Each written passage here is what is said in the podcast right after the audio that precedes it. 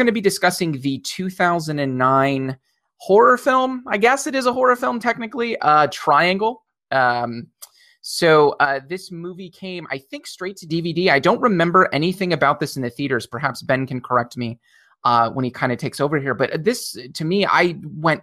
This film went totally under the radar with me. I think I first remember seeing it like on Netflix or Hulu or something, and it just looked interesting. And I went to Rotten Tomatoes, and the score for the movie was way higher than like most horror films. And so that was like my little like check mark to to give it a shot. And I remember watching it thinking um, it did the Bermuda Triangle time lapse circle thing better than most films that I've seen try to do it. Um, so I was surprised, or I shouldn't say, I, I probably shouldn't have been surprised that uh, Ben chose for her, his first film to review as part of this podcast project, uh, Triangle. So uh, I'm curious why, Ben, you chose this film. What exactly about this movie made it your first choice in terms of a horror film to review? Why do you like it so much? What I look for in horror films is one of two experiences. Um, the first kind of experience I had uh, watching the original [REC] with my wife, where about an hour in, we hit the pause button, stepped outside for a smoke break, stopped by the tool room on our way, each grabbed a ball peen hammer, and had our smoke break clutching hammers looking over our shoulder. um, that's that's the one kind of experience. The other one is the one that I got watching Triangle uh, with my wife, where we were staring at the screen the entire time. We didn't take a break. And when the credits started rolling, we looked at each other, each put a hand on the other's face and said, It is going to be okay. um, I, I, I can't say enough about this movie. It's they set out to do something very difficult, and they did a masterful job of it. Um, every uh, everybody involved in this was absolutely on point, top of the game. Um, the film continuity is immaculate, absolutely immaculate, which is awesome because the the film continuity is part of what tells the story. What I really liked about this movie is that there really was no like external monster, right? That's preying on things. When you find out it's you, you're the culprit, you're the one killing people, you're the antagonist of your own story man, that's a that's kind of a trip. Uh, I remember actually distinctly watching, just like you, watching that scene with my wife. We watched this movie. I, I knew she would like this. She doesn't really like horror movies where there's a lot of violence or blood or monsters, and so this one was kind of I figured would be right up right up her alley. Um, you know, female protagonist, all that. So I'm thinking, all right, let's let's watch this. And I remember just looking at her face when she found out it was Jess, and you could just see all the light bulbs going off. And I, I dig films that can do that the right way and then also end without disappointing you. And I felt like this movie had that kind of an ending for me. We can discuss kind of the interpretation of how you think the film ended and what it meant, but it it followed through I felt in a way that was satisfactory to me, which usually doesn't happen in horror films or really any film that has time loops and shit like that. The thing about this kind of film is that once they reveal the mechanism, once they show you, okay, it was Jess in the hood at the uh, it was Jess in the hood at the beginning. Um, she did have the shotgun. She is, and, and uh, the way that we, uh, uh, uh in uh, my wife and I, when we were talking about this, we broke it down to, um, and good, good on wardrobe department for this. Um, sweater Jess, when she first gets off the yacht, she's wearing a sweater. The second she gets into a reboot, the first reboot, she loses the sweater. So she's now tank top Jess. And then there's coveralls Jess, but there isn't one coveralls Jess. Um, we see at least two versions of coveralls Jess in our playthrough uh, playthrough these events. Um, once this mechanism is spooled out, it's very very easy for that to kind of be it. Like now we're just going to work our way through to the end, eliminating the necessary cast members, um, and then roll credits. And there's nothing else to hit you with. This one was saving it, um, absolutely saving it. We get the mechanism pretty well established. Um, not even not even half an hour into the movie, we've got we've got a pretty good idea of what's going on. And the reveal that Jess was the antagonist all along is not much later than that. Like by the time all of the cards are on the table, we're not even halfway through the movie, but all of the cards are not on the table by any stretch of the imagination. Um, we don't get card we don't get all of the cards on the table until she washes up on the beach. Um, but then we're getting into interpreting the end. Yeah, I you that's I, I got to agree with you. I liked that about halfway point in the movie, you get what's going on, and the film goes. It still has more to offer, right? It it it's it's just okay. Well, we've set it up. Most horror films would end that way. I can think of many that actually end with that being the twist, and you're like, oh shit, and then you don't ever really think of the movie again. You're just kind of like, oh, that was a good movie twist ending, M. Night Shyamalama Ding Dong style, and that's it, right? This took that and said, no, let's go a step further. Let's make it, and, and not only that, let's make it more meaningful, right? So, what I really liked about this movie was that this is a film sort of about like a ghost ship, Bermuda Triangle out there sort of horror film, but it's not. It's actually a movie about Jess. It puts the emphasis away from the phenomena of you know the situation and and that kind of supernatural thing that's going on and puts a very existential rub to it. Um, this is exacerbated by an amazing soundtrack which sort of caught me off guard in, in a similar fashion to how it did in it follows where it plays such an integral role in giving you the lens and the vehicle through which you sort of ingest the movie as it were. No pun intended ingest but that was weird. But uh yeah like i you know it, it was uh it was a very um I, especially the second time watching it, I felt like this movie was much less about um, being stuck in a Sisyphean sort of loop and more about um, regret and a woman who did something terrible. And, and I mean that, and maybe we can get into maybe how we how we interpret why she's going through this, what exactly is happening. But to me, it, it there's a real existential rub to this film that overshadowed the phenomena and I can't think of I can't think of a lot of horror movies that do that well. Absolutely, and so the the mechanics of why why does this work? Why does this happen? Um, we never get an explanation, and thank goodness for it.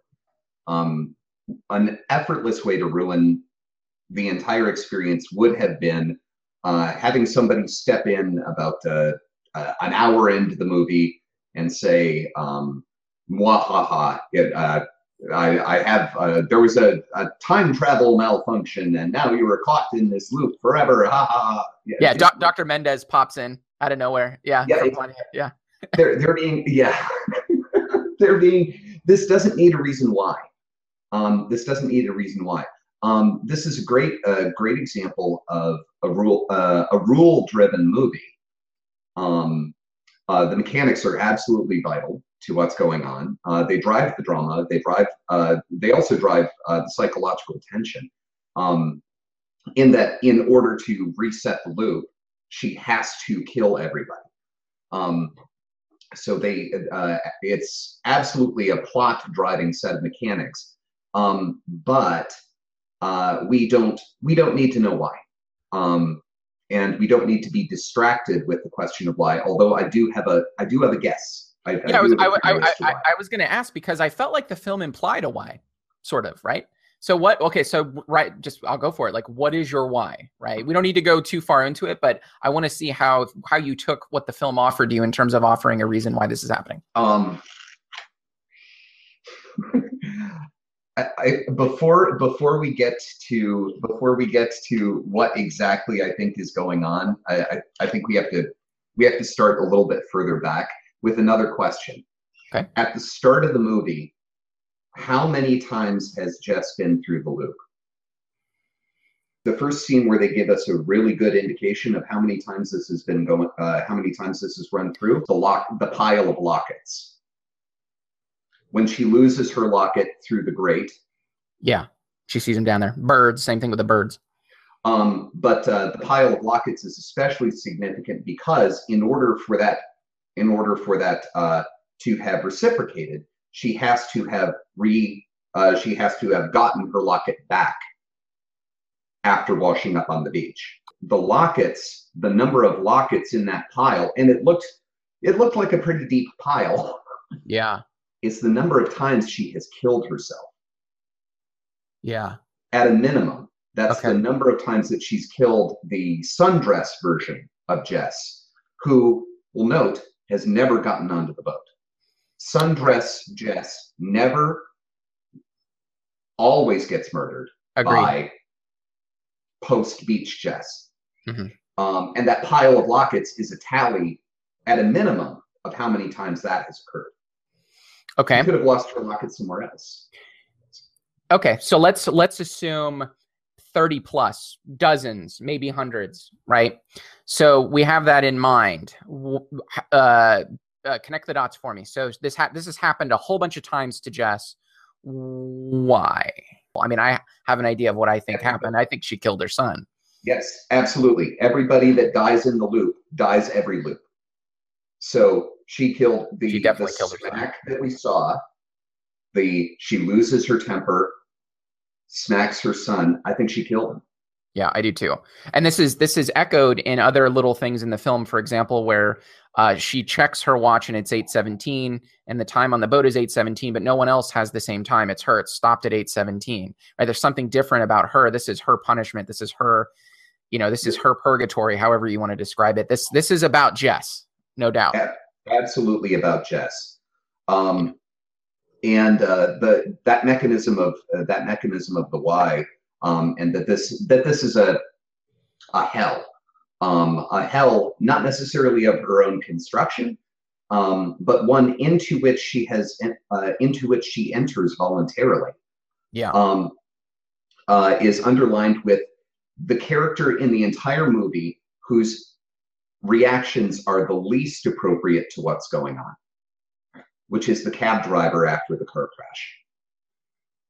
Yeah, I clear. I mean, uh, I heavily implied the film heavily implied that that was a, a representative of death or death or the messenger of death or the the the ferry boat fellow who takes her to wherever she needs to go. Right? He says, uh, you, "You're to come back, right?" And she says, "Yeah." And he says, "Okay, well, like I'll keep the meter running." Right? Like to me, that sort of and without segueing too hard into anything else, but to me that uh that's also one of the other things I really liked about the movie is that whether we assume in the film that Jess is dead or alive, I don't think it really changed the fact that what's sought after in this film is so different than all of the other films we've reviewed, and they're they're it's so different than all of the other films uh, that scare me. And in that, I mean, you know, you take an It Follows, or you take um, you know, a, a a Let Let the Right One In, or any other film, and there's these really clear components that these elements that you're you're left to ponder. So, and it follows, for example, and in some of the films that I like, you're meant to contemplate the idea of dying or not being or non-existing or death. And I don't mean it's how you get there, right? We went through this. It's not exactly how you die, but it's just contemplating and thinking about the concept itself of dying. And death is somewhere in all of the films that I like, all of the horror films that I like, something like that is in those films. This film is like the flip of that to me. This film is like it, it's death.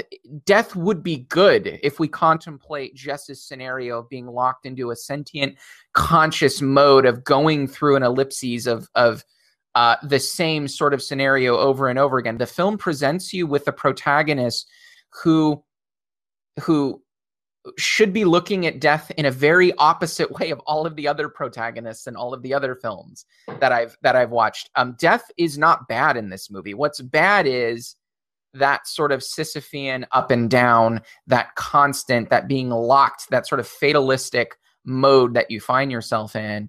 And death plays a very different role in this movie, and I, it just struck me as um literally a flip of all of the other films that we've reviewed that I've I found um, scary. I think um, I, I, absolutely that if it were just to die, um, we would we'd be looking at a different scenario. But that's not the only way to break this. That's not the only way out. Uh, hence the cab driver. Um, he doesn't say, "Would you like to go to the harbor?" Um, he doesn't. Uh, he doesn't uh, throw her in the back of the cab and take her to the beginning point again. He asks, "Where would you like to go?" This is a totally open-ended question, and she picks the harbor, which to me was the crowning horror of this entire scenario of this entire cycle. Is she wasn't caught in this situation where uh, she is forced to kill these people and fails to save her son and fails to undo the damage that she has done. She's creating Um, it. She has created it. And at that point in time, um, our our, our first experience of this narrative. Um, it's happened dozens of times. She has chosen dozens of times, no matter how many times she is presented with the evidence that this is going to play out the same way every time. Um, and she does not know. At, at no point are we given any kind of instruction as to whether um, these other people are real. We don't know whether or not the suffering that she is inflicting on other people is real suffering. But just going off of what we see, the evidence of our eyes, there's every reason to believe that it is. This is a thing that she is choosing to create, that she is choosing to reciprocate, and choosing to drag all of these people into in this desperate hope that, contrary to all available evidence, this time it's going to be different. Even though she knows that the only way to navigate through the loop is to kill everybody that got onto the boat more than once. Um, that is to her an acceptable price tag for an infinitesimal chance that this time she and her son make it another half mile down the road before t- getting T-boned by a semi or running off a bridge or whatever the next way that it the next way that it goes bad is.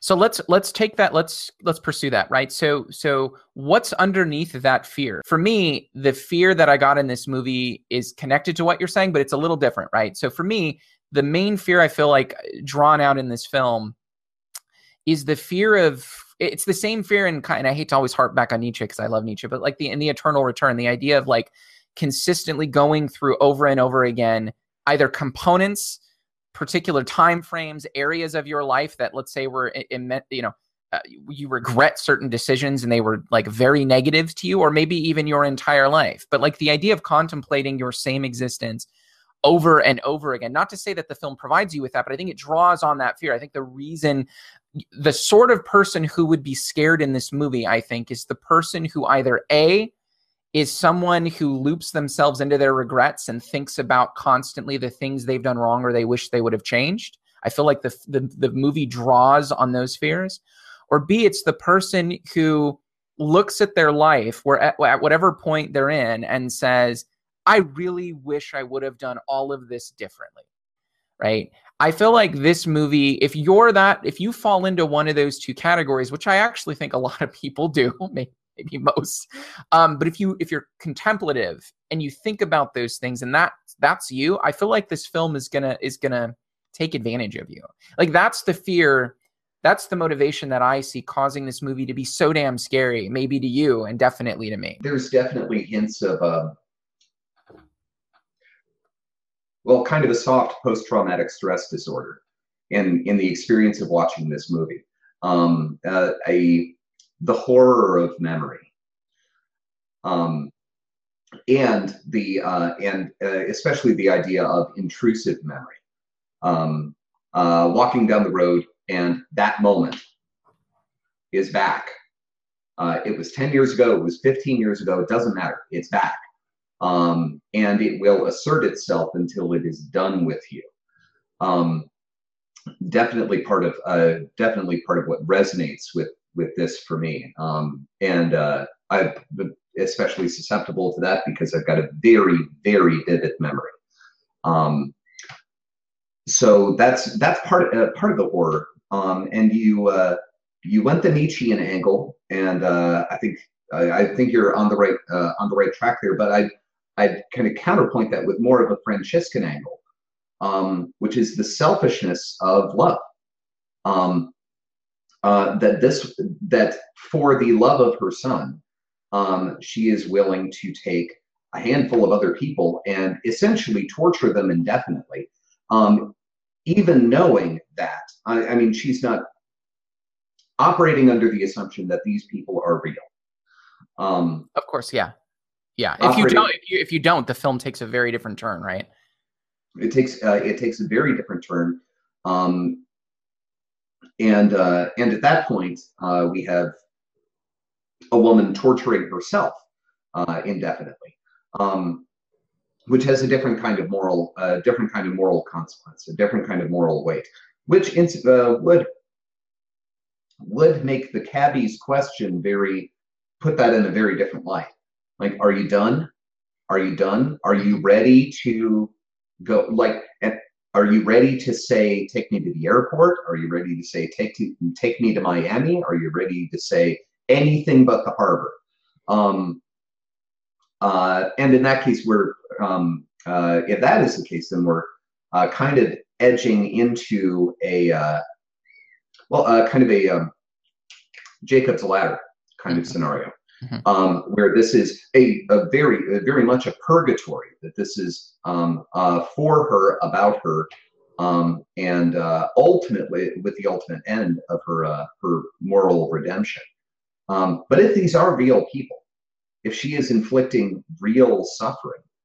Um, and we have no reason to think they're not. We have no reason to think they're not.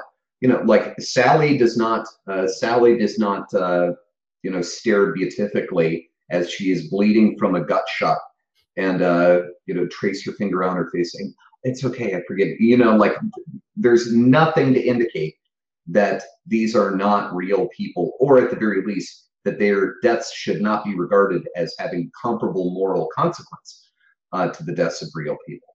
Um, if these are real people, then Jess is reciprocating, constructing this elaborate machine of torture, pain, fear, and death um, for a prize that she ultimately knows she cannot have. She has been uh, it has been demonstrated to her over and over and over again. You will not make it off into the sunset with your son. Uh, how many seagulls are in that pile? If you go 10 feet down the beach, is there another pile of seagulls? How many, uh, um, maybe, uh, maybe there was a hundred versions prior to that where she left a single artifact in the lawn. Maybe she never even got into the car. How many times? Who even knows how many times? And here it's not, it's it's hard not to make a um, uh, a video game analogy. Um, how many times uh, have you played Dark Souls? Any of the oh, Dark yeah. Souls? Oh, games? Oh yeah, yeah, yeah. How many times do you have to die to that freaking boss? yeah, the whole, whole game actually, yeah, yeah, exactly. It's okay. I made okay. I made a new character. I walked three feet and I die brutally. Okay, next time I walk a feet and die brutally. I die brutally one foot in because I screwed up. It's it's that uh, um, that learning uh, learning through repetition. Um, yeah. Except Jess does not. Jess does not learn. She does not progress. Yeah, yeah, yeah. And and I and I see what you're saying with with the flip side being it's really like the horror of the flip side of love, right? It's it's the it's the capacity to love so deeply or so hard that you damage everything else around you that you take this good this thing that's supposed to be a sort of fundamentally good thing and um, warp it i guess some uh, some way to put it like that warp it it becomes sort of uh, because of how you've attached it to maybe regret. I think regret. I think regret would still play a role even in your in your in your view because regret and love, if they go together, you're going to make some really really bad decisions. Do you know what I mean? If yep. you're if you're deeply in love with someone, um, and there's a mistake that's been made and you're able to replicate it, fuck everybody else. A lot of people will just do exactly what Jess did. I feel like they would just be, they would just be like, oh well, respawn, respawn. I want to see my son. But that in turn opens another question, and here we get darker still. Does she actually care about her son? Is this actually about seeing her son?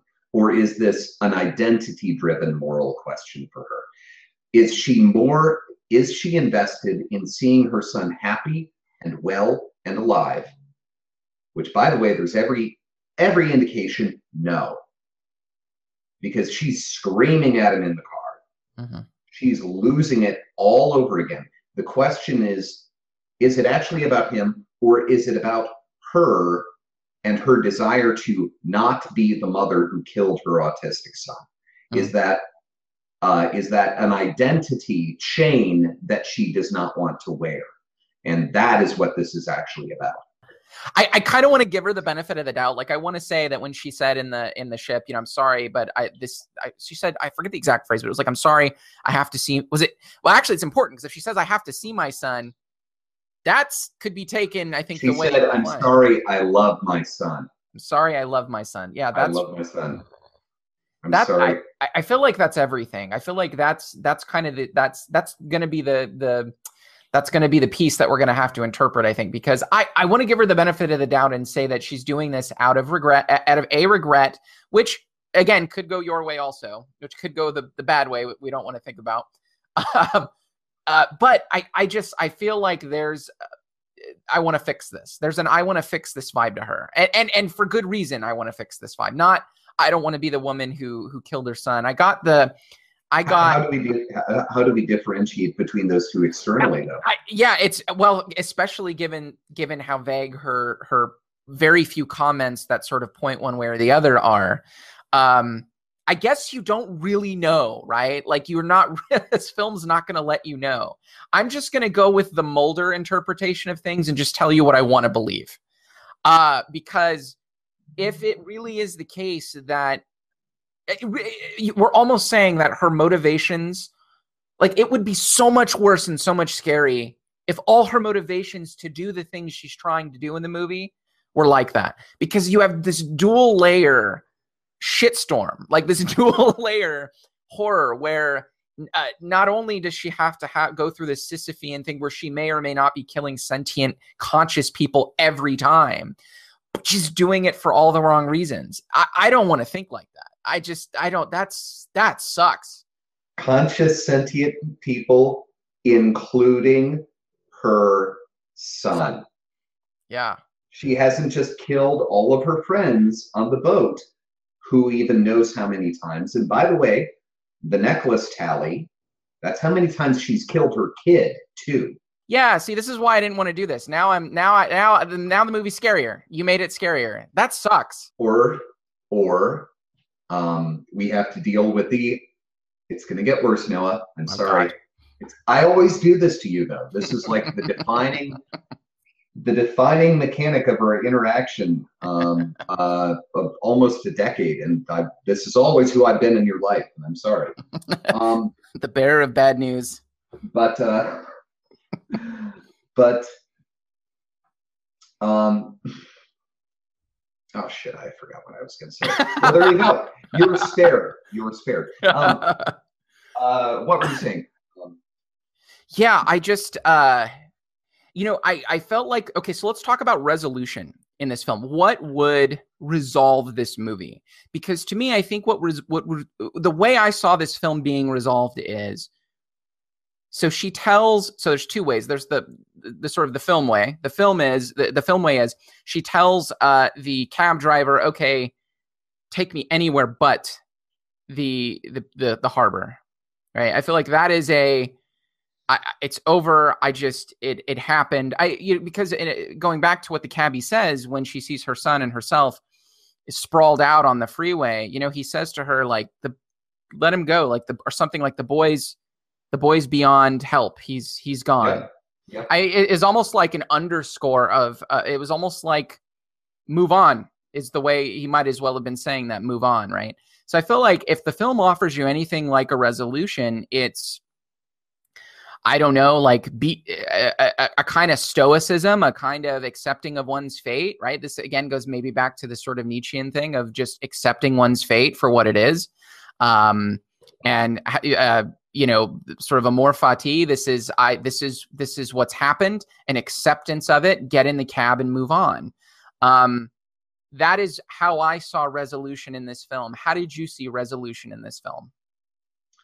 uh, much like uh, much like you. Um, although this is, uh, um, I, it's it's it's tempting for me to, to to talk about this in terms of fate, but we're we're talking about something past tense. We're talking exclusively about something past tense. Um, uh, this is a thing that has already happened. Her son has already been killed, and uh, she has this kind of uh, Faustian pact this Faust, uh, Faustian opportunity to play the game again, um, knowing that she will get the same result. And uh, as with you, I think the the resolution, the end to this is either, and I think either one of these would work. Either she gets in the cab and says, Take me anywhere but the harbor. Um, or she goes to the harbor and prevents anyone from getting on the boat, or she does something to shut the loop down rather than aggressively seeking it. Um, the whole point of going to the harbor is to get people onto the boat, is to send them in that direction. She has her hand on the wheel for crying out loud. She is literally steering the boat in the direction that she knows from prior experience will lead to this cycle. Um, or the second she finds the cabinet full of shotguns. Boom, gotcha. So what happens? What okay? So how does this change things for you if it turns out that she says, "Take me anyway, anywhere but the harbor," and uh, she goes thirty miles away and ends up right back on the boat through through Sisyphean means. So so she offs herself and she wakes up on actually on the boat and says, "Whoa, I had a crazy another crazy dream. I have a headache. I don't remember what happened." Let's say that happens, right? How how does that change anything on your interpretation? It changes everything. Okay. It, it changes everything. Um, because as presented, this is a thing up to up to 10 minutes from the end of the movie. We are presented with this elaborate and unlikely set of circumstances that had been imposed on her. And then the final reveal is they were not imposed on her, they are of her making and not unwitting, not un, unwitting construction of the set of circumstances. She knows what she's doing. She knows the consequences to herself and to others, and she is doing this on purpose. Yeah. Um, if it instead becomes something that is imposed upon her, then we've got a totally different set of a totally different set of themes. We're talking about the well, yeah, that's how I took it. the that, arbitrariness of fate, but yeah. that's not what the movie's about.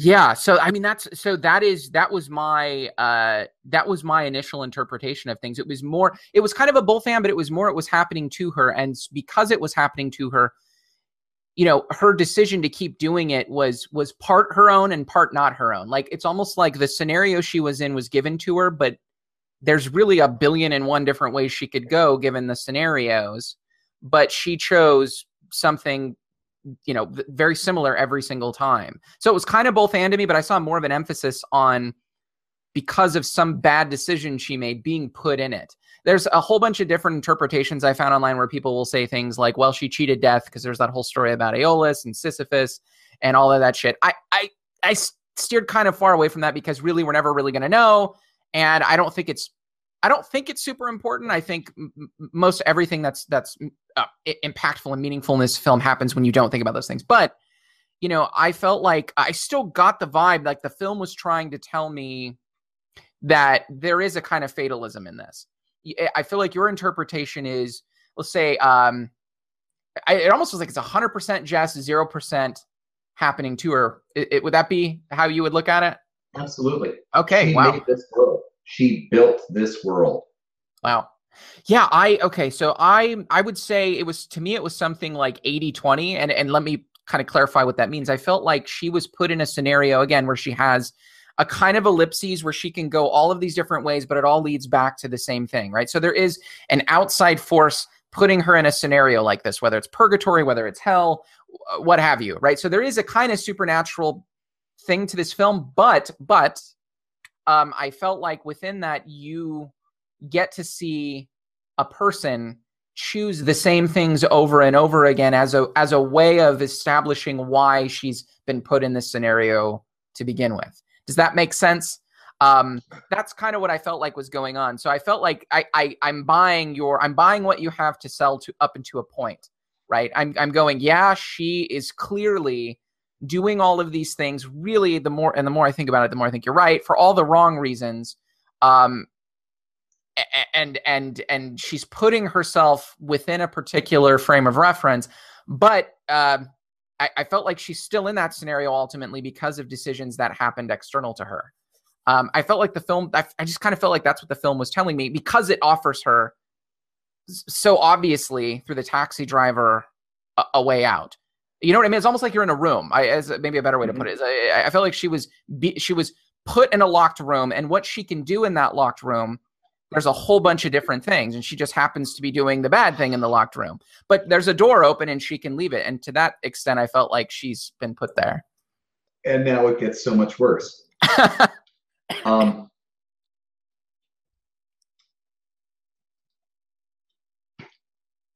Sundress Jess, who received an invitation from Greg to go sailing, never makes it to the boat alive. Never puts on a white tank top, a skirt, uh, um, a pair of booty shorts, and a sweater. The Jess that we follow through the entire movie. Who is she? There are two Jesses in this movie, and they're not in the same way we've got the we've got our um, sweater Jess, uh, tank top Jess, and coveralls Jess, which is all the same Jess. Yeah. Yes. There's a totally separate Jess. The sundress sundress Jess is totally separate. The Jess who had a son is totally separate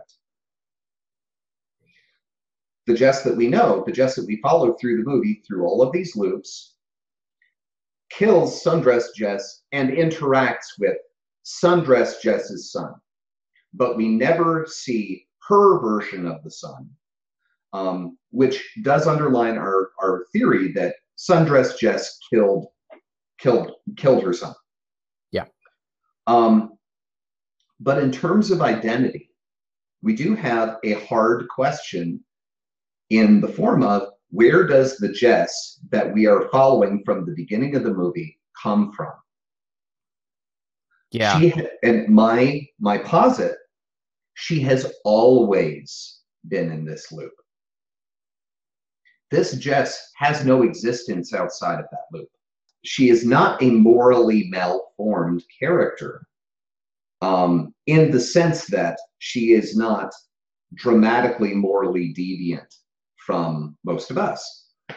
Um, but here she is in a, she is in a set of circumstances where it is possible for her to reciprocate the evil that is in her um, infinitely. She has an opportunity. She always has an opportunity to end the cycle, and she always chooses not to. Uh, she always has an opportunity to not torture, murder, kill um, uh, for uh, I think very selfish reasons.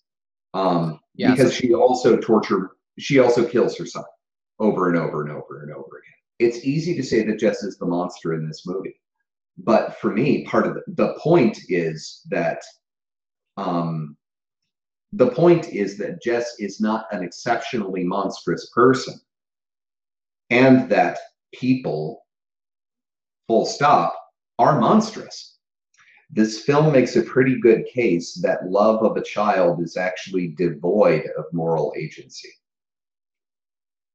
That it is not a moral attribute, um, that it is reflexive, and in this set of circumstances, overrides every potential moral check, every moral speed bump put in her way. She plows straight over mm-hmm. um, for this presumptive love of a child, but the kind of love that when you uh, when you look at it um, is devoid of most of the attributes that we would call love, uh, that we would ascribe to love. Um, she uh, uh she loves uh, loves her child and yet is willing to kill him again and again and again. Well, I, th- I think again. that goes back to I think you're now. This is making me look at what you said earlier as being maybe more accurate. Is that um, maybe that makes sense. Her doing that makes sense if really her motivation is I don't I don't I don't want to be the woman who killed my son. Do you so know what I mean? Some, uh, does does does Jess love her son or does she not want to be a bad mother? Yeah. And and if we take that if we take that question outside of the context of this movie, um it's a question worth asking. Yeah. Yeah. It seems to me a question of of capacity though. It seems to me like a question of you know something that I think every mom or really every every person, let's say, um, has, and and shows and and it's not just it again it's it's um it's something that I think is very that is positive that should that is seen socially as positive. Let's put it that way, right? I mean, we we have cards and we have uh, days of celebration where a a mom celebrates her relationship with her child and a child celebrates their relationship with their mom, and there's this connection there, and it's that connection that is taken out, put in a very separate set of circumstances to sh- and the and the the that same connection doesn't change. It's literally the circumstances that change that can highlight how maybe that connection isn't in and of itself a good thing.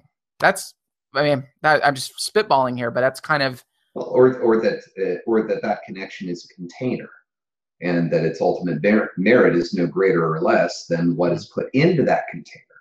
That um, uh, maternal bond can absolutely be the context for a series, an, an ongoing series of moral decisions, mm-hmm. um, but is not in and of itself um, a. Uh, it is not in and of itself a moral structure. It is not a, uh, a beacon from which morality intrinsically radiates. And we see that with her uh, sundress Jess's interactions with her son. Um, the only interactions that we actually see between the woman who is really this kid's mother and the person who is really this kid is screaming it's negative um, yeah. screaming a backhand um, well you know what your father was an asshole too you know that's all we see of their authentic relationship mm-hmm. yeah yeah that's um that's fucking terrifying how how awful would it be if like we see Jess go through this over and over again? And you know, just one day she goes, you know, I've never. I, it, it, dawns on her, you know, I've never been into the ship's hull, uh, into the uh, the the area where the captain is in this one particular room that I haven't seen. And she goes in there, and right smack dab in the middle is Honey the fucking cat. That would be that would be. I I would pay good money to see that film. Honey the or they or they they finally make it to the bridge, which kind of funny that they never make it. That at no point in time in the course of this movie does anyone actually make it to the room where this ship gets steered. Yeah. Um, yeah. Uh, which I think it. Which I think itself. That's that. There's there's some that'll preach. That'll yeah. preach. Uh, that'll definitely preach. Uh, yeah. They get there and it's actually a broadcasting booth. yeah. Steve McHattie sitting there like Pontypool, Pontypool. Yeah. Shared universe. Yeah. Shared universe. Yeah, that would be great. Um, okay, so let's let's uh this is your film, so I, I imagine your score for this film is going to be fairly high. Let's let's score this movie. Um, so let's do it. Let's do it a little differently. Um, in terms of the raw cinematic quality of it being a good film, and I'm going to keep that really vague. That can mean a whole bunch of shit. But if someone comes up to Ben and says, Ben, on a scale of one to 10, is this a good film? What do you say? And then also in terms of how scary this film is, one to 10. So how scary it is, one to 10, like 10 being shit my pants, Noah when he's, you know, 13 watching Event Horizon, scary, and uh, 10 being like this is a cinematic masterpiece. Um, I'm I'm gonna give it a nine on on the. Uh, okay, well, scary. I'm gonna give it a. I'm going to give it a nine. Okay. Um, uh, because it is a movie that is exactly as scary as what you are willing to invest in unpacking it. The more time you spend with this movie, the scarier it gets. Uh. Um, the more you try to. This is this is probably the only movie I can think of that is scarier if you take notes. Only movie I can think of where that is true. It's the only movie that is not less scary if you hit the pause button and go away for half an hour and think about it. It's actually worse. It's actually worse. Like viewers, if the, the first time you watch this, watch it all the way through. Do not hit pause. It is so much worse if you hit pause. Um, also, the only movie I can think of where that's true. Um, on the uh, on the technical front, um, Oh my goodness. I, I feel like I feel like you could teach classes. Yeah, this was a really low budget movie. Film alone. This yeah. film alone. They spent nothing on it. They yeah. spent nothing on this movie. Um and it's it's it's immaculate. it's immaculate.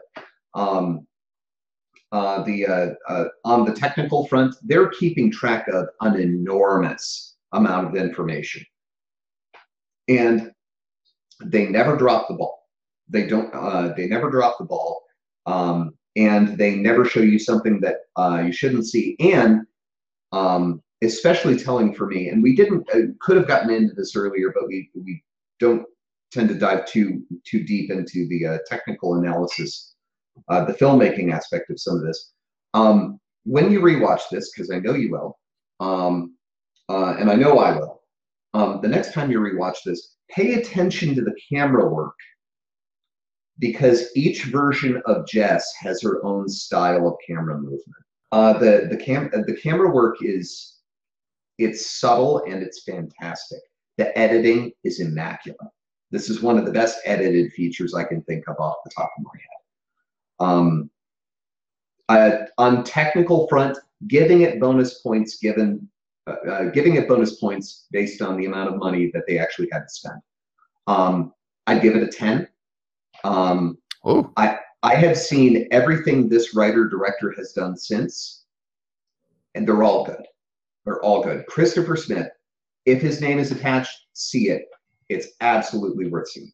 Okay, so on the fear factor, I'd probably give this an eight, just because I didn't like I I didn't see it the same way you did. I'm starting to now. It's starting to hit me. But one of the things that you said stuck with me, and that is um, the more you think about it, the more it actually becomes a little more terrifying. And I think that's true even on on the, the initial sort of maybe sophomoric way I interpret it, interpreted the film.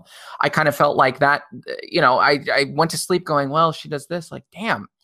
Like if I was in a scenario like that, it, it really prompted me to think what I would do and how that would work. And eh, but just thinking about every decision she made and how on on your interpretation of things, it just underscores the not the irrationality, but it underscores the the horror of the of the of the loop of the decision of the self-imposed loop like the more you if, anything you discover like anything you and I think of, let's say after this, and we go, oh, I wish I would have said that, that we discover is going to be taken in light of, oh man, that that's even worse. Like it's not, you're never going to go, oh, well, you know, like she could have done this. That would have been like, that's better. You're going to go, oh man, I, that, that sort exactly. of implies, we're, yeah. We're never, we're never going to find something out about this movie and say, oh, uh, Noah, I just figured this out. It's actually a comedy. Yeah. Actually, yeah. And now I feel great watching this movie. I laugh the whole way. No, no, everything you find is worse. Everything you find in this movie is worse. And and for me, the the essential, uh, the essential, like, um, and bless them for not rubbing your nose in it. Bless them for not rubbing our nose in it. Um, the the essential horrific revelation is that when you jump back to the beginning of the movie, the number of Sallys that you've seen, but more importantly, the number of Locketts that you've seen. I've got to give credit. Celine was the one who really dragged a highlighter over this one for me. Um, uh, the number of Locketts that you see is not only the number of times that she has killed the sundress version of herself, it's a number of times that she has killed her son. Her son. And she is still doing this. Yeah, that that really is when you consider that that really is the primary vehicle I think of interpreting everything else, right? Because uh, if if you really love your son and it's uh, kill, killing him has to be uh, over and over and over and over again has to be taken in light of maybe something else. And I think I think what you offered is probably the more I think about it, a good a, a very good thing to offer, which is I don't, I don't want to go being the mom who killed her So I got to fix this. It's not so much a love of her son. If it was a love of her son, she stopped killing him. She stopped doing the loop. She'd stop doing all of this, right? That's a, a simple way to put it. Um, yeah, yeah, that becomes a very central vehicle for for interpreting this movie. Seeing that, I would give on the on the technical side in terms of like um, overall the the the film struck me as like a Pontypool esque sort of movie, a nine point five to me, and I, I say that because they were both extremely low budget. They were shot immaculately. The acting was superb. I feel like any one actor kind of being shitty in this movie would have fucked it up. It would have made it really classified as a B straight B movie, straight to you know, a, a, DVD piece of shit sort of film that you look back on and just go, oh yeah, it's one of those movies you watch if it's just on, right? If you saw, for example, uh, what what's who's the guy who's the guy in it, the Australian guy who's kind of famous now. Um, oh heaven, not he's not Thor, but I think he's related to the fellow Hemsworth, Hemsworth, his yeah, brother. his brother. Um, like let's say the acting would have been really shoddy on his part. I feel like any of those actors having bad acting, Melissa George is, I think, a great actress. So I don't, I'm, I'm not too, I wouldn't be worried about the main person being shitty. But let's say anyone else, you kind of go, oh, this is one of those teeny horror movies where it, it loses so much credibility if you have bad acting in this kind of film. So there was really good acting. Um, the shots of the ship were fantastic. They were haunting. It felt very isolated. I love horror movies that give you that feeling of you're trapped and you can't leave, and they do it well.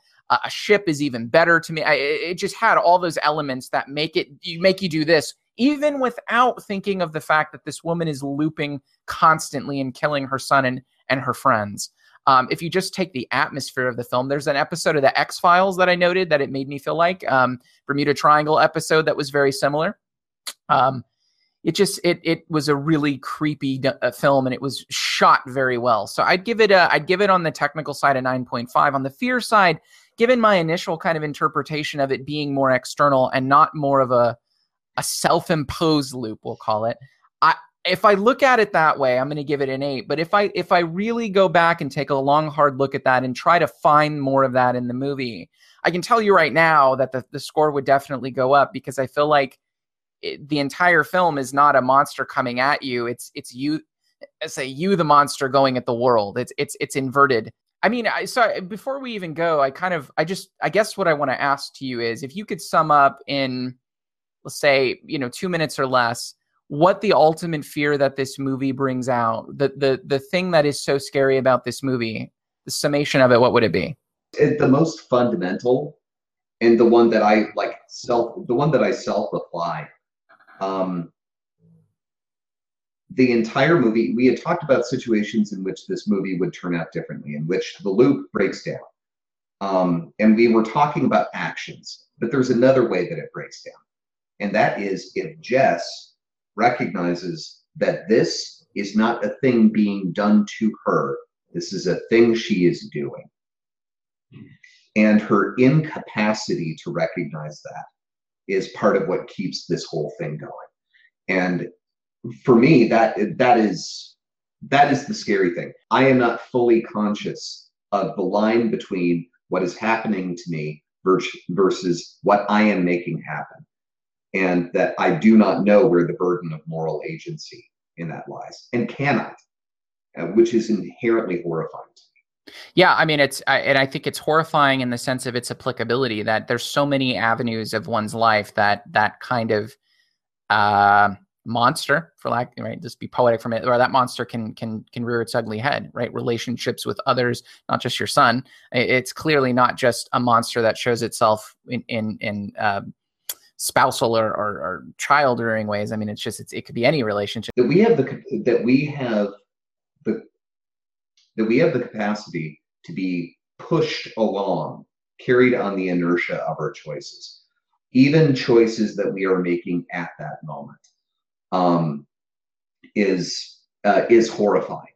Um, for me, the the the foundation uh, uh, the foundation is that indeterminacy of is this a thing that is being done to me? Is this a thing that is happening? Mm-hmm. Is this a thing that I am doing?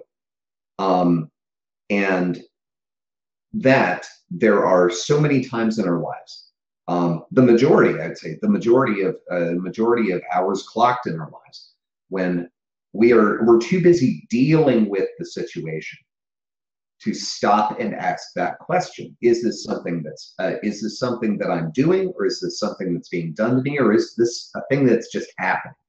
Jess doesn't pause to take a breath in this entire movie. She does not stop. She never, she never does not know what to do next and she is never not moving to the next thing to do. Um, it's a profoundly, she is a profoundly anti-contemplative character. Yeah, and that that it's that so perfectly encapsulates the tagline of this film, which I initially thought was kind of dumb, but it makes like really good sense thinking about what the actual fear is in this movie. Fear comes in waves, right? Like riding the inertia of your own choices like that's I completely accidental, I'm sure on their part, but I think that that's a really good way to close out and think about this movie. I, I feel like uh, I feel like Triangle is uh, Triangle is the horror movie that everyone should have seen, but nobody did. Um, nobody has. Uh, I I can count on my fingers the number of people outside of my household who have even heard of it, and uh, that's that's criminal. So thanks for watching the Deadly Analysis podcast. If you liked what you saw, uh, shoot us a like on Facebook, leave a comment below, um, and uh, check out some of our other content. Next week, we are going to be doing the film Compliance, which is going to be a very different sort of movie than I think some of the others we've been doing. Uh, all right. Well, thank you for watching, and uh, tune in next week.